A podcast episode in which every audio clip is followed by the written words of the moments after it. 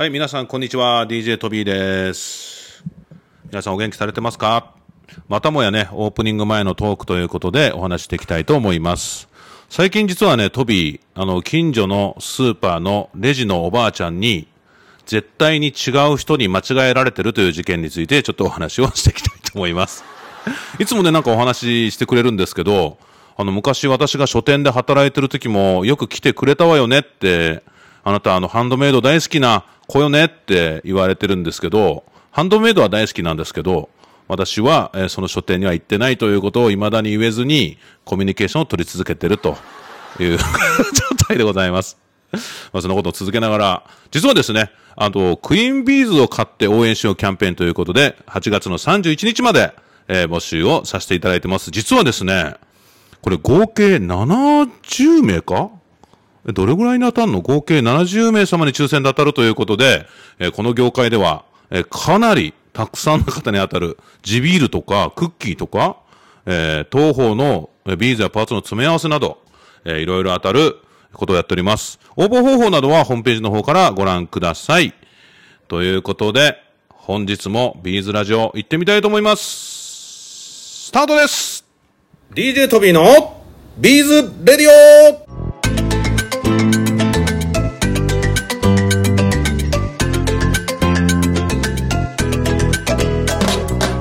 はい、皆さんこんにちは。 DJ トビーでございます。ビーズやってますか？イエーイ！ということで、本日のラジオも始めていきたいと思います。いや、本日はですね、目の前に小坂綾子先生がお越しになられています。小坂綾子先生はですね、日本シードビーズ協会の方で、ビーズルーミングディプロマ講座の方、こちらの方を全体プロデュースしていただいております。小坂先生、前回のラジオではですね、こんにちは。いや、ちょっと待って、前回のラジオの方で、はい、今回はビーズバッグを今年中に5個作るみたいなお話を最後にいただいた、はい、とても、ただいまビーズ折りバッグについてやる気満々の先生でございます、それでは紹介します。こんにちは。こんにちは。ごめんなさい。いやいや大丈夫大丈夫です。視聴者の皆さん、これ完全にやっぱり全く打ち合わせなくやってるのがバレましたね失礼しましたこの方で早速、最近どうなんですか？まず最初に聞きたいのは、最近家康どんな感じなんですか？トビー全然見てないですけども。もうね、はい、松潤のね、はい、本領発揮です。松潤これこそ松潤っていうのが昨日もう松潤がもう家康に見えてきたってことですか？そうですね。そうですね。今なんかどんなところが今おすすめポイントなんですか？今現在は。現在は、はい、本能寺の変が終わって、はい、秀吉さんが、はい。出てくるんだけど、はい、秀吉を倒すと宣言したところで終わってます。昨日は。いや、そんな感じのところなんですね、はい、あ、そうですか。でもなんかそんなところで今じゃあもうクライマックスみたいな感じなんですか？もういや、まだもうちょっとですよね。あ、そうなんですね、うん、いや皆さんもぜひね、小坂先生本当MJA はもちろんどうする家康も大ファンなんでね、皆さんもぜひ見てもらえたらと、はい、早速話戻ってきますけども、はい、最近こうビーズ折りのバッグを今年中に5個作るみたいなお話から、はいはい、ビーズ折りのバッグを作るとこも、はい、日本シードビーズ協会の、はい、ディプロマを持ってる先生方とやりましょうという企画をただいま進めて、まあ、もちろん持ってる方しかね、はい、出られないと思うんですけども、今回は小坂先生が作ってこられたバッグ見て、はい、トビーは本当にいやー、これはもうデパート品質だみたいな感じがしたんですけども、そのバッグに対する思いってどんな感じなんですか？一番最初はビーズ折りを始めた時に、はい、まさか自分がビーズバッグが作れるようになるとは思ってなかったんですね、はいはい。まあね、カリキュラムやったばっかりの方たちもきっとそうかもしれないんですけど、はい、だんだんビーズ折りをこう折って経験が増えてくると、はい、なんかもっと折りたくなる。折ることが楽しくなるので、はい、折るのが小さいものよりもだんだん大きくなってくる、はい。3年ぐらい前に、はい、ルーミングの研修会で、はい、小さいポーチを作ったんですね、はい、でそのポーチもやっぱり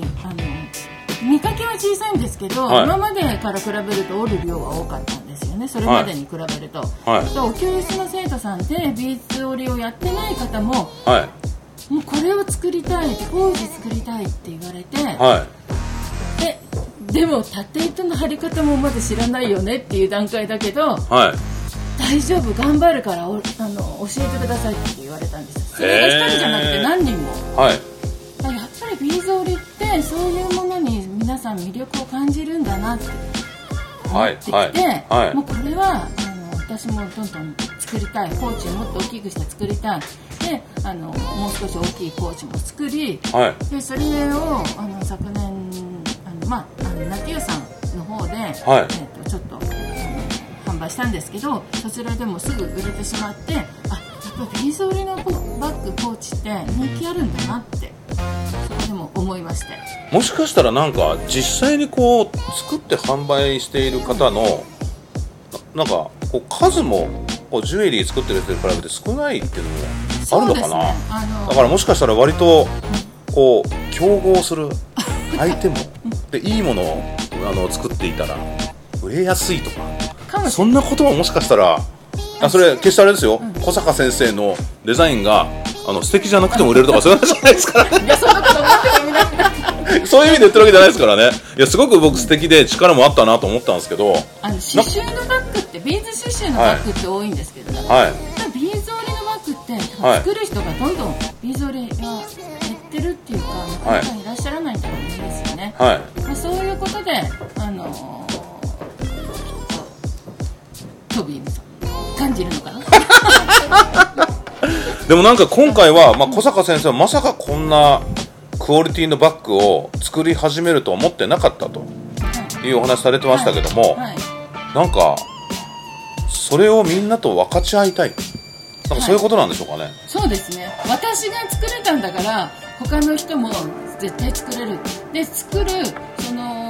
りやすいことを、はい、研究っていうのかな、コツを見つけて皆さんに提供するっていうことがルーミングのカリキュラム委員長の大げさに言えば務めっていうぐらいに思ってやってみました。そうですか。もちろんですけどもね、今回のものはビーズルーミングディプロマ講座を取得されてる方しか、はい、受講はできないんですけども、はい、まあ、皆さんにもね、なんかそんな素敵なビーズバッグを、はい、作ることをやっているというのを、まあ、トビーも小坂先生も一緒に、はい、こう一般の視聴者の方にも伝えたいと、そうですね、まあ、そんな思いで今回ラジオに踏み切ったんですけど、ぜひね、視聴者の皆さんもビーズルーミングディプロマ講座、もちろんこう持ってる先生も認定持ってる先生方から学ぶこともねできますし、まあ、本部でもまあ、不定期ですけども、我々本部から学ぶような講座を企画したりすることもございますので、ぜひぜひとは思うんですけども、ビーズ織り、はい、なんかバッグの話にいきなり言ったんですけども、ビーズ織りって知らない方もいらっしゃるんじゃないかななんてちょっと思ってるんですけど、なんかちょっと簡単にこう、はい、説明していただいたりって可能ですか？はい、ビーズ織りはまずビーズ織り機っていうものが必要になるんですけど、はい、その織り機に縦糸を張りまして、うん、で横糸でビーズを通しながら、はい、まあいわゆる繊維の織物と一緒ですよね、まあ、鶴の恩返し的なものってことですね縦糸と横糸があって、はい、そこにビーズが挟まるっていう感じですかね。でそれで布のように作品を作ってアクセサリーにして仕立てたり、うん、まあ、バッグをポーチに仕立てたり、うん、タペストリーにしたりっていう、もちろんなんかアクセサリーにもなるから、はい、なんかトビーよく見るのがやっぱこうなんかしなやかで生地みたいになってる、これなんていうんですか、ラリエッタみたいなものをこう作ってる方、はいはい、で柄を結構入れられるんですよね。そうですね、まあ、ビーズ織りの代表的なアクセサリーといえばラリエットになるんですけど、はい、まあ、太いのだと本当に素晴らしい繊細な柄も入れられますし、はい、細く作って紐のように巻きつけたりとかっていうのもできます。トビーもね、なんかビーズ織りのネクタイっていうのをいただいたことも、購入させてもらったこともあるんですよね、はい、確かになんかこう生地みたいになんか割とこう柔らかいから、うん、なんていうのこうネクタイみたいに本当に巻くこともできるんですよ、あれ。そうですね、あれちょっとびっくりしました。なんか巻いたら壊れるんじゃないかなと思ったけど、うん、こうスーって巻いたらなんか割とちゃんとこう巻けて、縦糸と横糸両方入ってるっていうことが、うん、まあ今ね言われてるビズワークよりも上手なんじゃないのかなと思います。あとはなんかしなやかな感じなんですかね。なんかこう割とこう曲がったりするのにも強いかもしれないですよね。そうですね。ね、縦糸と横糸のおかげでビーズをまっすぐ横に並べられるので、はい、だからそこで折り曲げるのがたやすいのかなと思いますね。ビーズステッチのピヨンテステッチとかになるとガチッと半分ずつはまっちゃうので、はいはいはい、折り曲げるのはちょっとなかなか難しいかな。あー確かに。なんかあとはこう縦と横にこうビーズあるからなんかしなやかな方向みたいなのもなんか、うん、縦方向横方向ってなんか言いづら難しいな。そうです。なんかくるくるなんかこうね、うん、なんか巻いたりもできますもんね。そうですね。そうですね。そのくらいしなやかですね。そうですよね。まあ、それは糸の関係にもあるんですけどね。あ、糸もしなやかな。しなやかな糸を使わないとやっぱりしなやかなものはできないので、はい、ちょっと固めに作った方がいい。ビーズ織りでもしなやかさだけじゃなくて、はい、ちょっと固めにした方がいいっていうようなものは東穂さんのワンジが。ここでなんかうちの宣伝まで入れていただいてということでね、ビーズ織りの話もねいろいろ聞いてきたんですけども、小坂先生はこう最近はこうお教室とかはなんかどういうところでされてるんですか？はい、こちらのっていうのかな、はい、東宝さんのギャラリーの2階で、はい、月に2回、はい、それから地元の方で成田コースの森のカルチャーとか、はい、印西のビッグホップのカルチャーとかでやってます。ビッグホップってとこあるんですね、はい、ビッグホップ印西牧之原のビッグホップ、はい、それはなんかどんなビッグホップってのはどんななんか商業施設なんですか？ちょっとアウトレットモールみたいな感じ。あ、そういうのがあるんですね。でも今人気のロピアって、うん、スーパーさんが入ってるので、すごいですよ。人がすごいんですか？人の出入りは、ね、はい、そのロピアさんのおかげで。あ、そうなんですね。美味しいパン屋さんとか。なんだろう、美味しいパン屋さんすごい気になるな。サンドレーズさんとかも最近入って。あ、そうですか。はい、でもなんか、じゃあそこでも小坂先生は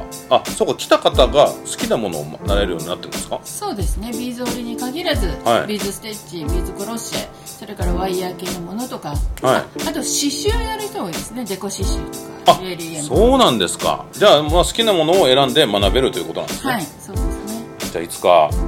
今すぐはないかもしれないですけど、ビーズバッグなんかも習いたいって来る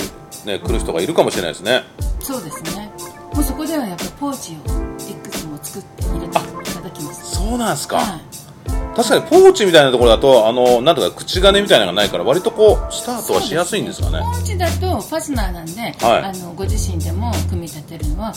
簡単ですね。へー。口金だとね、ビーズはやっぱり専門家がやらないとなかなか綺麗な。いや、そりゃそうっすよね。そっか。じゃあなんかいろんなことを学べる場所、はいはい、小坂先生の、お教室の方でもぜひ小坂先生から学びたいという方は小坂先生のお教室の方もよろしくお願いしたいと思います。ぜひルーミング会員さんになられてビーズバッグをいつかは作ろうみたいな感じで。そうですね、はい、確かにこうビーズルーミングを学んでいただきながら、その先にもう百貨店で販売する品質、はいはい、まあ、それぐらいなんかこうすごいカチッとした、はい、なんかバッグまで、作れるようになってもらいたいなというふうに思っております、まあ、でそうやってまたなりたいという方も、今後出てきたらいいなと思ってますので、ぜひこれ聞いた方の中で、ビーズルーミングディプロマ講座気になった方は、ぜひ、こちらの方までご連絡いただいても構いませんし、小坂先生のお教室の門をなんてね叩いていただいても、構いません。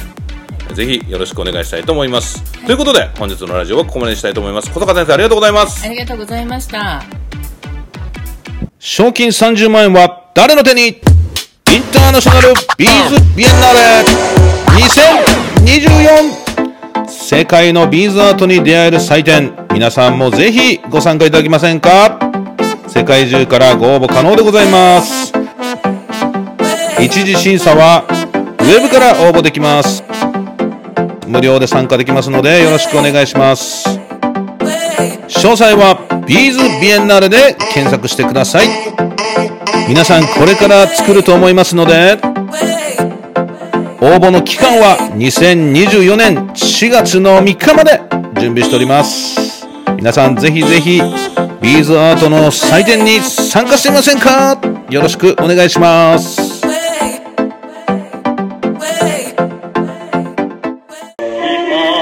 チャンネル登録お願いします。